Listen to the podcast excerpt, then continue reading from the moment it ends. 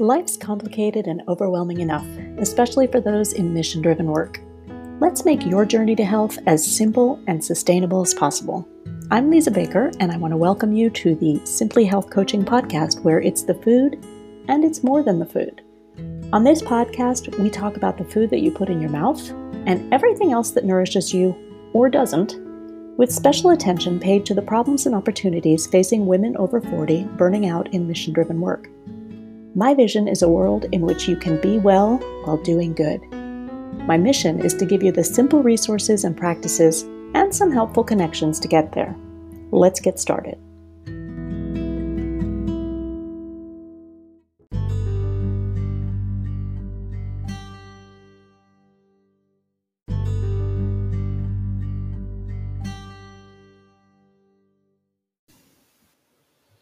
This episode is brought to you by my free virtual Stress Less program. If you're a team leader, manager, or wear an HR hat, join me for five weeks starting November 7th, 2022. You'll activate five simple, sustainable strategies to start reducing your stress, and you'll get a wealth of resources that you can share with your team. The link to sign up is on my website, simplyhealthcoaching.com, and it's also in the show notes.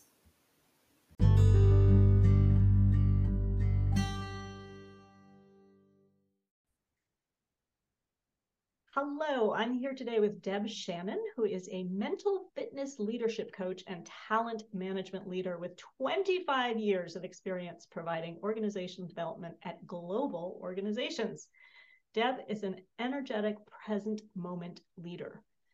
Clients recognize her for helping them define and construct the culture that attracts, retains, and grows the highest quality leaders and team players weaving stories, neuroscience, sports experience, and mental fitness into workshops and speaking engagements, Deb draws participants into the conversation, pulling back the curtain on solutions that move staff away from reactive and inefficient processes towards simplified workflows and high engagement. And I did not get to hear it, but Deb recently spoke at the Vermont SHRM conference. And um, I have to say, most of the people I heard talking about breakout sessions were talking about Debs. So, so all of that part of the bio is absolutely, absolutely, you can just take it to the bank. Deb's interests include tennis instruction and competition, skiing, sailing, hiking, rowing, cheese making, and berry picking. Deb can be found with her dog, Zoomer, on the trails all over Vermont and Maine, enjoying the endless beauty of our land and seascapes and the people who shape them. And your dog's name cracks me up because I saw a wonderful, wonderful cartoon about my dog has the zoomies and won't stop scheduling meetings. so welcome, Deb. And you know, Zoomer might come into the background at some point, maybe. well, I will tell you that this will not be the first Halloween that Zoomer's costume is a Zoom call. I love it. Such is the life of a pandemic puppy, Lisa. Thank you so much for having me. I'm totally pumped for our conversation today. Yes. Oh, so he's a pandemic puppy. And what mm-hmm. flavor is he? Um, he is. It's a mouthful. And I didn't even know this was a breed until somebody saw me and told me. He's a treeing walker coonhound. Oh my gosh, I've actually heard of them. So he must have like a a really wild sort of howl slash bark, right? We call that a yes. bay. He yes. bays. Yeah. His coolest yeah. feature is that he will jump like six, eight, ten feet up into a tree to chase the squirrel. Chase the squirrel. Up tree. Yeah, or a raccoon, as the case might be. So, right. well, you know that I start every episode the same way. We like to get to know you a little bit more on a personal level. So, we're going to talk about kale and kryptonite. Tell me, what is your kale? What's the one thing that you think is a superfood, whether food that you put in your mouth or any other kind of thing that nourishes you? What's the one thing you try to do every day because it's that nourishing for you? I meditate. Yes. It is that nourishing. And when I miss it for the third day in a row, literally my quality of life, there are just all these single signals that pop into my life that say, you're missing the positives. And that's mm. especially at this time of year as the days get shorter. Don't stop now. yes. yes. Yes i think if you if it's something that you do particularly like do not miss this in the fall when it's starting to get cold and dark out then you know that's your kale right? So meditation great. All right tell us about your kryptonite. What's the one thing you know is not great for you and sometimes it sneaks in? Overdoing my list of sports that i love. Or being in pt and not like just in the field of exploring all the ways that my body can move. Mm. It's just not all that good for me right now. Like I need a mm. lot of guidance to keep me in check. Ah, we were just talking about that before we hopped on too. That there seem to be people who have no problems pulling back a little bit when they're not feeling well. They can work out without killing themselves, and then there are those who feel miserable and will still go out there and kill themselves. yeah, yeah. Oh, okay. So meditation is the kale, and the kryptonite is overdoing it, especially physically, sports wise. All right. So tell us how you came to do what you do and what it is exactly. Oh, wow. So I work with two different mediums in the world of leadership coaching and speaking um, presentations, keynote speaking, that sort of thing. And the two platforms that I use are conversational intelligence, the neuroscience of conversations, and positive intelligence, which is the road to mental fitness, which, like meditation, is a daily practice because you literally have to build a pathway to your executive brain a couple of times a day in order to be mentally fit and ready no matter what comes at you in this wildly uncertain world. Mm. Oh, I love that you immediately honed in on those two things conversational intelligence and mental fitness. Because as I've been talking to you, and also when I was reading your bio, I'm like, mm, I need to know more about both of those. I love that. And I feel so much like the world is more ready for them now than ever because as all of uh, because of all of that uncertainty. And it's mental fitness is a personal work. And once you've got a good chunk of the personal work done it makes a lot of sense in the workplace especially where organizations are trying to create what i call sticky teams you know mm. hire and engage the highest quality people that you can. Now employers are starting to understand the value of creating a culture of both meant positive mental fitness and authentic conversations mm-hmm. and funness. I just said funness. Funness here on a podcast. That's like busyness. All right. So how would you how would you talk about positive mental fitness uh, with relation to resilience? What what would be the connection? Because when you say that, I, it makes me sort of think of resilience, and I want to know what, whether there's some points I'm missing here. Yeah. So resilience is a really interesting um, focal point. So with mental fitness, we talk about the analogy that we use is running a marathon, right? As fanatical as I am about exercising and moving my body in a hundred different ways, I've never run anything like a marathon. And if somebody invited me to do one this Sunday, I would not just say, sure, let's go. It takes practice, it takes a plan, and it takes a progress, a personal progress report, and understanding that I am moving forward in this direction because I have built practice around it to prepare myself for this moment. So, resilience is similar to that because at any given moment, we don't know what changes are coming. My son started a job in Boston two months ago. It's a startup. And three weeks later, 21 of his brand new colleagues were laid off. Whammo! He did not see that coming, and he was the one who stayed. Mm.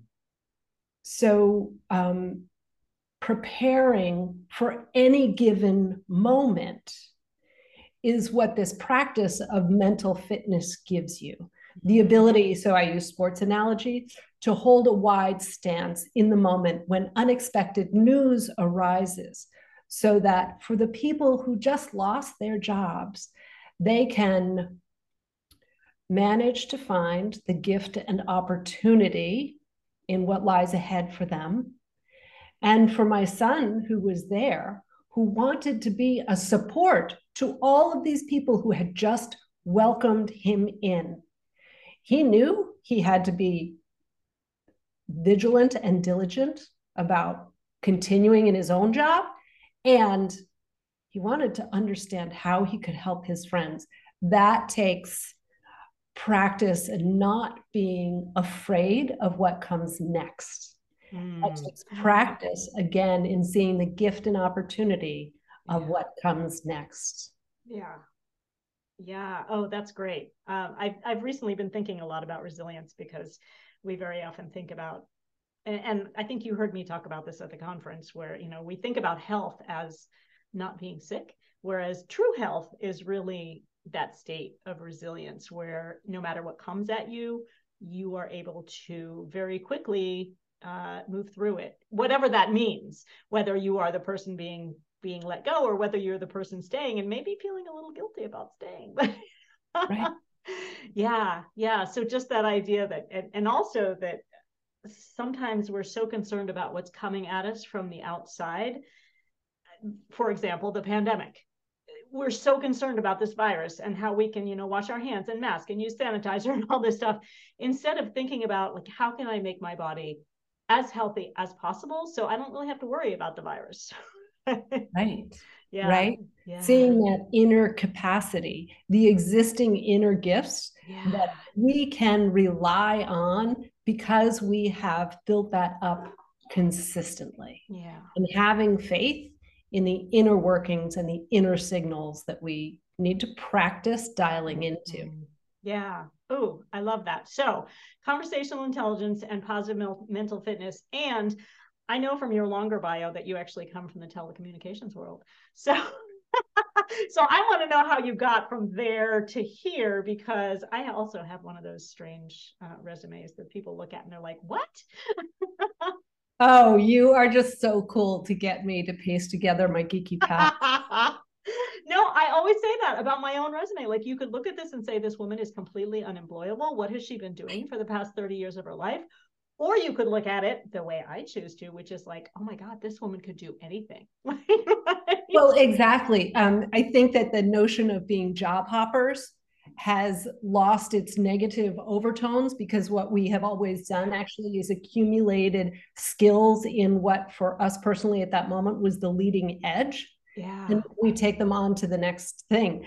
So i didn't realize the degree to which i was a job hopper uh, or that i was uh, let me reframe that um, the degree to which i was really interested in being on the leading edge until um, I left. So I was a telecommunications policy analyst, and I um, reviewed policy and regulation for telephone companies and at the time brand new internet companies mm. so there was the pace of technology was changing so rapidly that the statewide IT leaders that I was talking to, these are people who run university systems, school systems, hospitals, and state government, the, the big organizational, the enterprise IT people said to me, we spend 25% of our time looking at what's new, what's coming up for us that we have to stay on top of. So if you just look at that in the world of IT security, mm. tons going on. And I was totally sucked in. I was like, I, this is so cool. I don't have to know how it works. And I love to be a communications conduit to help the rest of the world, including the consumers, understand how our world is changing mm. and how inclusive it is about to become because all these people who were outsiders could not find their communities because they lived rurally or they mm um, had different strengths in their bodies that were not what we used to call normal, right? Um, I saw a platform where we could all come together. So that was my first start was I went from telecommunications regulation to writing the broadband plan to bringing organizations across the state together to say this is how we're getting it out, getting broadband out to everybody. And at the end of that job, I said, okay, well, done that. That was kind of cool. and now I want to try something completely different. And that was when the um, the healthcare exchanges, the health insurance exchanges were coming online. Wow, what a big tech mess that was. Yeah. And policy wise, a huge mess that it was. And I it, I took on a job. I was actually working at I was working out of a free healthcare clinic, signing people up for insurance mm-hmm. and getting to have conversations with the real people who desperately needed healthcare for their children who had multiple issues and parents with high blood pressure. Um, I, I had this amazing window into people's lives and an opportunity to help them make those connections. And from there, I went to a healthcare tech company to do training, organizational training and, and technology implementation mm. with wellness leaders. So this was at the beginning of organizations saying, you know, we got to bring a wellness practice into the office in order to lower our healthcare bills. Yeah. And that was a blast. And what kicked me out of that job and into being a leadership coach was the experience of seeing people fresh out of college dropped like out of the university helicopter into a sea of cubicles and being indoctrinated into a hierarchical old world mindset of report to your manager don't speak to people directly mm. kind of things and i looked around and i said this is a tech company just because you have ping pong tables does not mean that your communications and organization is evolving. Mm. And I got to work with all these 20 somethings. They showed me how to use Google Images and how to improve PowerPoint and do. I mean, that's already totally dated, right? No, right? But it was that learning edge that I loved. And I came out of that um, experience. I was so frustrated I went and got certified in conversational intelligence so that I could use that with my clients. And then I was a self appointed trainer for all of the new people who came into the office because this is the change that I wanted to see. So I was just like, okay, you're going to spend an hour a day with me three days a week, and we're, we're going to do this. And they loved it. I'm sure. ah, that's an amazing story. And, and it makes me giggle because I, I very often say that, you know, it's the telecommunications companies who are the hardest to communicate with. like you try, you just, I, I just, I dare you to try and get a real person on the line at any of the major telecommunications firms. So when I thought about like, okay, you started out in telecommunications and then you ended up in like really, really personal one-on-one and one-to-group communications and it just made me laugh because i was like oh yeah that would make me do it too so you've said a little bit about um, positive mental fitness say a little bit more about the geeky neuroscience part of conversational intelligence oh I know where to be. We could go on for hours in 20 words or less. No. All done. so um, this is about moving from an I mindset to a we partnership experience by moving out of your primitive, oldest part of your brain, which also happens to be one of the smallest parts of your brain. Into, boy, does it take over sometimes? Well, most of the time, that's what yeah. we default to.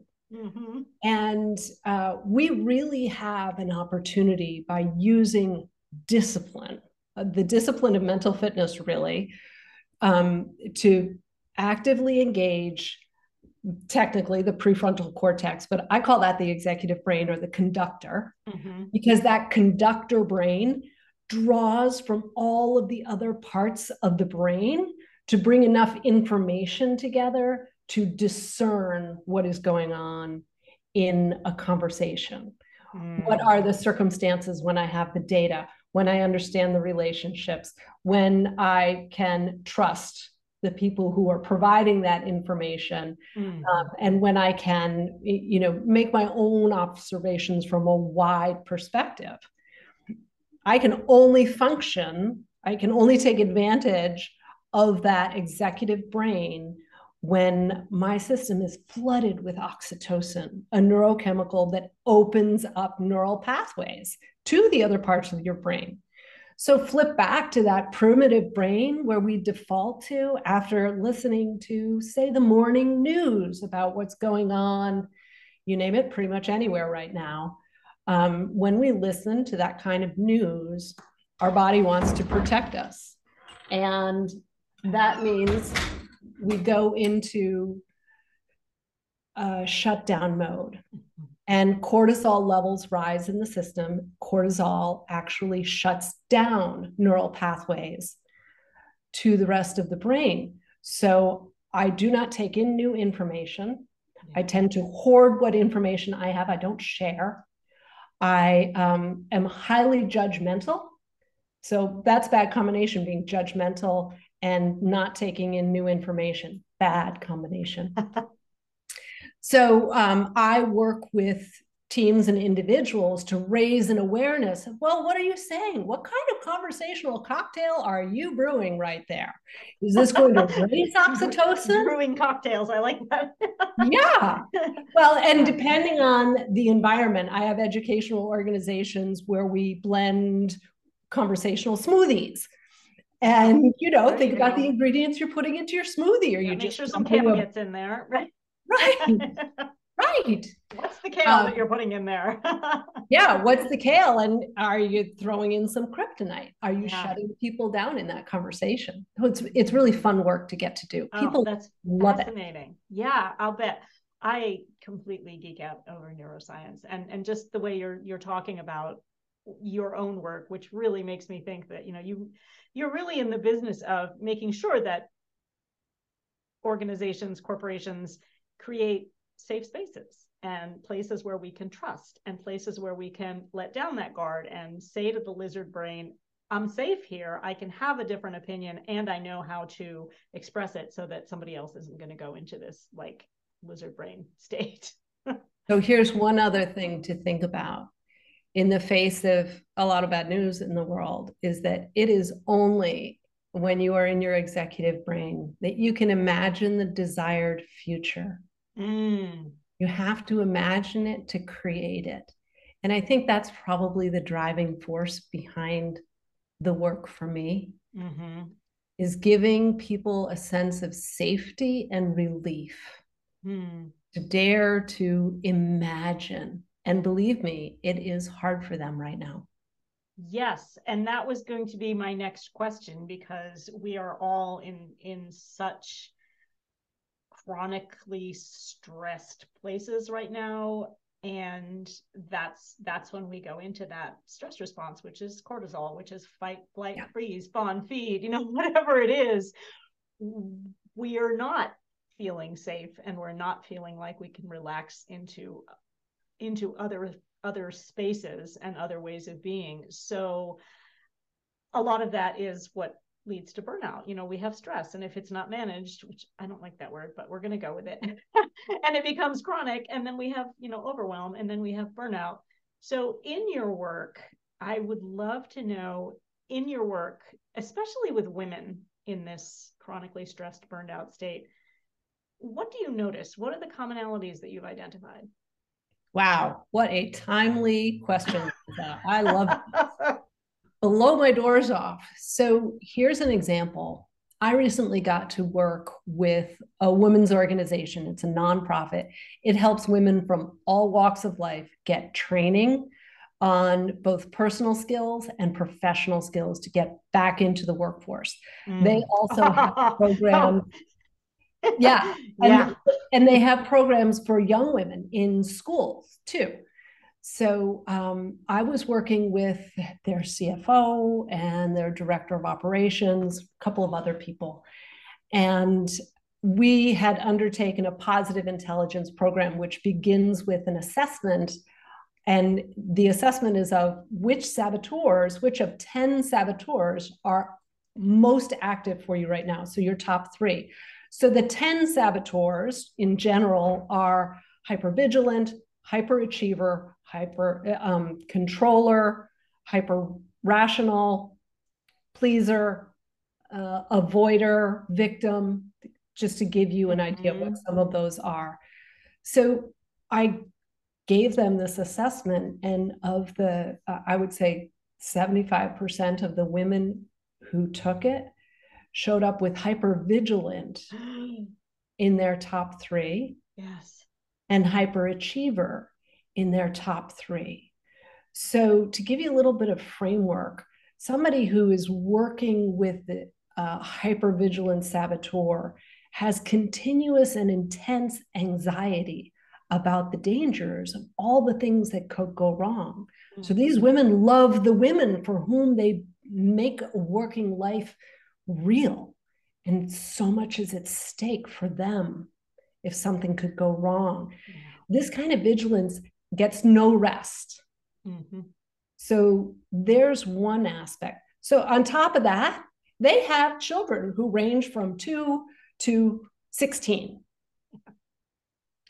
And that makes the world stressful. And combining that with what so many young women are today, which is that hyperachiever. And the interesting thing that I, I learned through this program about the hyperachiever is that any one big achievement is not enough. It simply means that you'll get more approval when you get to the next achievement and you've achieved that. And it never ends. Yeah. So, and, and both of these, the hypervigilance, the drive for safety, and the hyperachiever, are born out of gifts, in fact, mm. that we came to the world with. They were often shaped by our environment early on in life. And there are very valuable, important aspects to it. But they get to the hyper side when they when the strengths are just taken too far. Yeah. It's so fascinating to me that these two happen to be in the top three for 75% of the women, because if you look closely at them, they fight against each other. That that hypervigilance is going to make you super aware of not taking too many risks. And yet that need to hyperachieve is like you're not going to hyperachieve unless you are stepping out of your out of your comfort zone. And what what a mess must be going on in your mind if those are your top two of your top three saboteurs. It's just like who am i? Am i this or am i that? And how come i can't be both? And and the heart the amazing sage heart. Yeah behind all of that. So the beauty of positive intelligence really is to remind people this came of a gift. Yeah. And there are five sages that you can engage to remind yourself of that gift. So activate, innovate, explore, um, activate, innovate, explore, oh, the other two fail me. That's so unfair. You're going to have to give me a call or check out my website. Yes, definitely. find out. that those are the breadcrumbs that are going to lead you to Deb's site. Like, what are the other two? So we have 10 saboteurs, but we have five sages. So these 10 saboteurs actually grow out of our gifts and become a little too developed. And then the five sages are the things that we can do to bring ourselves back down to earth. Is that what happens? Right to find that balance. So you talked earlier about resilience and and that is absolutely right in the world of fitness and and diet. I find myself in the broader scheme of human development looking at adaptation. Mm, we have to be word, ready yeah. to leap into our own next personal great phase. Yeah. So accessing the sages so think about it. Talk to your wiser elder self. What is your hmm. wiser elder self going to say to you about whether your child wears navy blue socks or white socks to school? That's I love this because example. I am so often asking people to talk to your four year old self. and here you're going, no, no, no, talk to your sage self. Like and, how fascinating that, you know, it's it's either end of our lifespan right? That that needs to be consulted. It's both. We're in the middle. What a mess. right. Because in every moment there is a gift and opportunity to yeah. be found. That is at the core of positive intelligence. And everybody can use these five sages to rediscover what that gift and opportunity is. We mm. all have it within ourselves, but you have to practice using two and three minute focal exercises three or four times a day when you feel good. Yeah. That's that's the mental fitness. That's the mental workout that you do when you feel good, so that in the moment when the unexpected arises, yeah. you stand with a wide stance. Yeah. the security of power pose. Buddha belly. I'm rooted in this moment. Yeah. Yeah. Oh, and I love that uh, consulting your your older, wiser self. It, it just really speaks to some of my earlier work, which was with women going through perimenopause and hitting like this stage where I don't know whether you've ever read um oh, what is the name of that book? Mists of Avalon. Have you ever read that? Oh, chills. Oh. I reread that book once every few years, and every time I get something different out of it. But my absolute favorite point that is made in there is you know the crone has such a negative connotation in our language. And yet yeah. you know if you can own that crone for for the positive like this is another face of the goddess. And by the way the most powerful one you know that you know this is this is who we're consulting our older wiser self. Like own that crone. Own that crone. Own the crone. Uh, yeah definitely so when you work with these women um, the the commonalities you identified for us you know like these are their top sort of uh, saboteurs um, what about working with them really disturbs and challenges you? Besides that initial like oh my god i can't believe everybody shares this. It's hard to know that so many of our treasures are trapped right now because with the saboteurs being that highly active, they detract mm. from performance. Mm. These incredibly gifted, committed women don't have full access mm-hmm. to all of their gifts because they have a judge telling them a story that they're not enough, that the world is dangerous, they have to protect their children, they have to ensure that the women they are working for are taken care of. And they sacrifice themselves, their own mental health often. The good news is that more women have income now to take care of themselves. And still prioritizing themselves seems a bit of a challenge. Yes. yes, and exactly I will say I have a friend who is a project manager at a national construction company. She wears a hard hat. She helps men understand the safety rules. She does the ordering, the construction. She checks on big construction jobs. And she has a group of women, also engineers in construction. They get together and they go out and they invest in themselves. And I am absolutely positive that they are better for it they mm. feel better about themselves and they bring their gifts to their families, to their communities, and to work.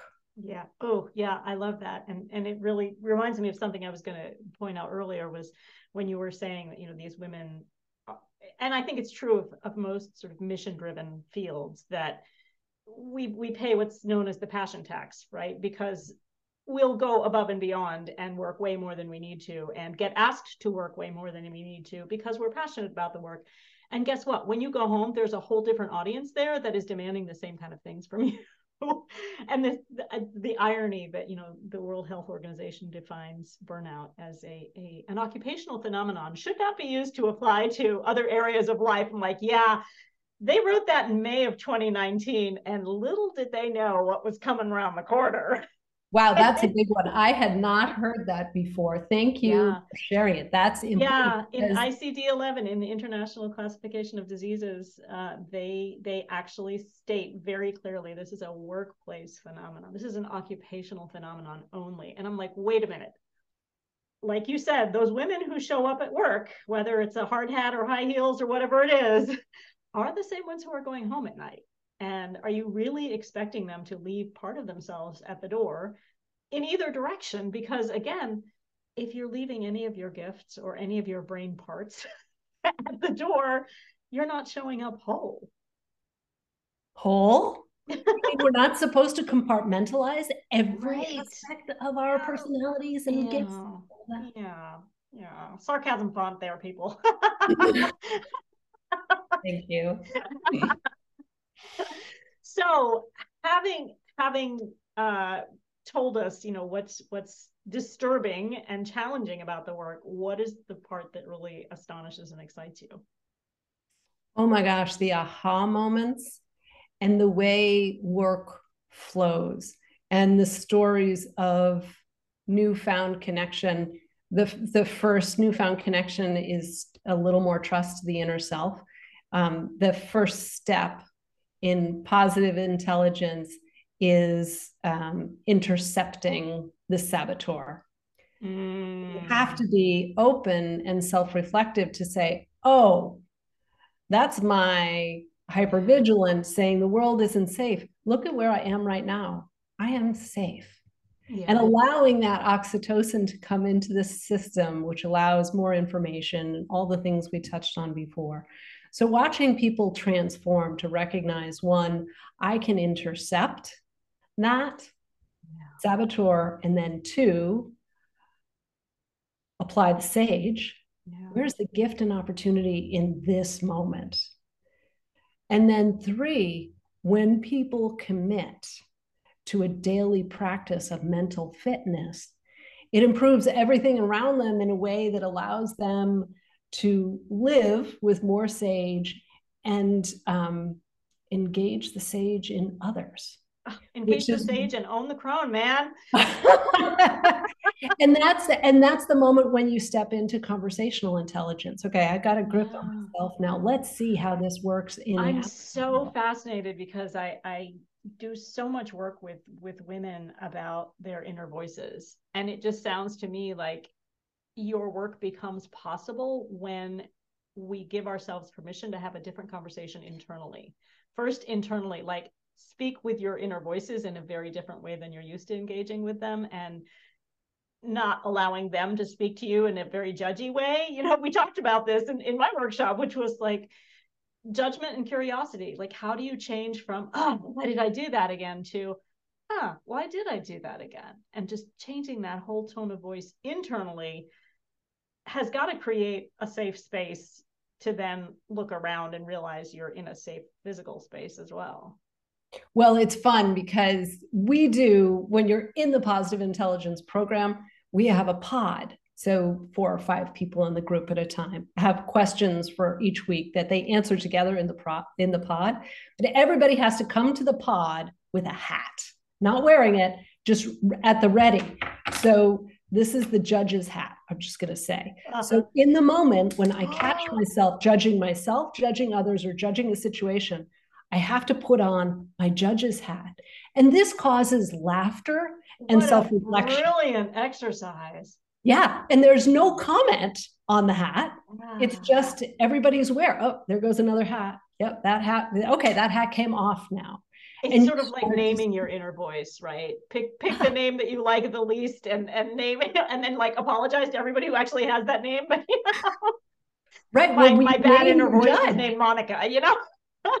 Right. You name those things because that's how you begin to externalize them. I don't have to, this isn't my saboteur. It is a saboteur. Yeah. And saboteur, I am telling you, you're full of lies. And I'm telling everybody in the group now the saboteur is trying to pull off its lies. I'm not buying it. See ya. Love it. oh, I love that exercise. That would be a wonderful group coaching exercise. Oh, the wheels are spinning.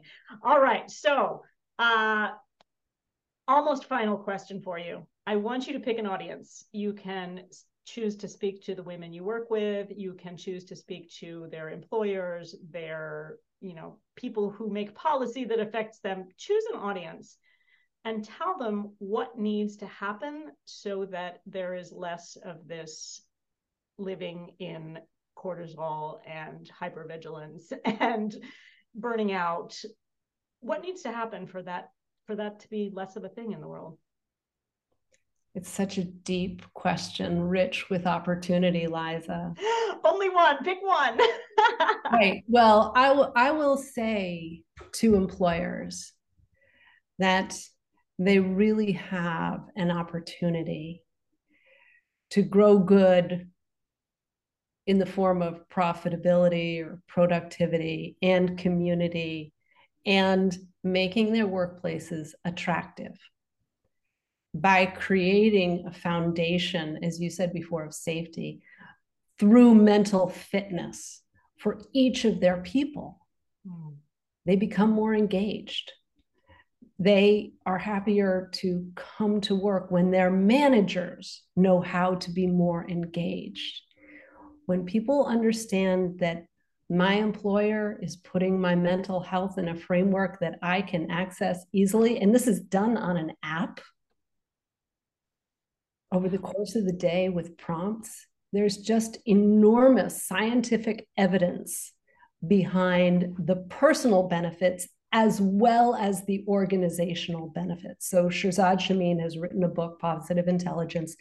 He's a Stanford professor, and he has literally interviewed thousands of people around the globe. So this isn't ethnically based in US work culture, it works around the world. Mm.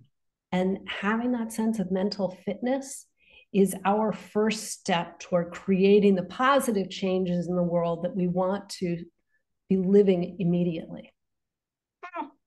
That's kind of a mic drop right there. Beautifully put. All right. So, if somebody wants to connect with you, get you to come and talk, get you to come and work with their people, where do we find you? debshannon.co.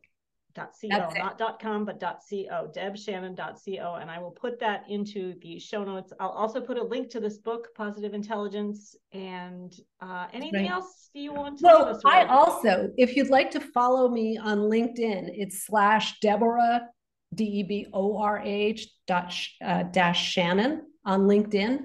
I've been doing two and three minute videos that I'm dropping on LinkedIn and I'll get them onto my website as soon as I can.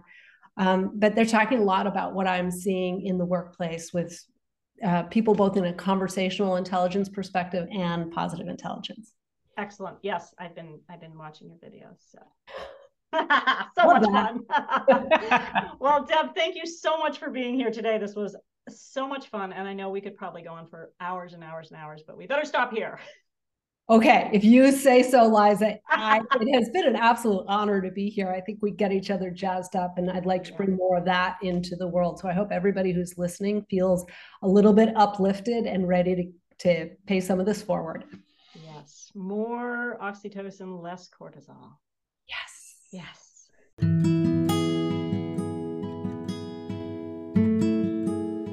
Thanks for listening. Please note that any suggestions provided on this show are not meant to replace medical advice, and the opinions of the guests on this show are their own. Simply Health Coaching and Elizabeth A. Baker, LLC, neither endorse nor take responsibility for statements made by guests. Let me know your thoughts about the episode and share your biggest takeaways and aha moments. And let me know who else you want to hear from on the topic of being well while doing good. You can send me a voice message directly through Anchor, as well as some of the other listening platforms. Please be sure to rate, review, and subscribe to the podcast in your listening app so you never miss an episode.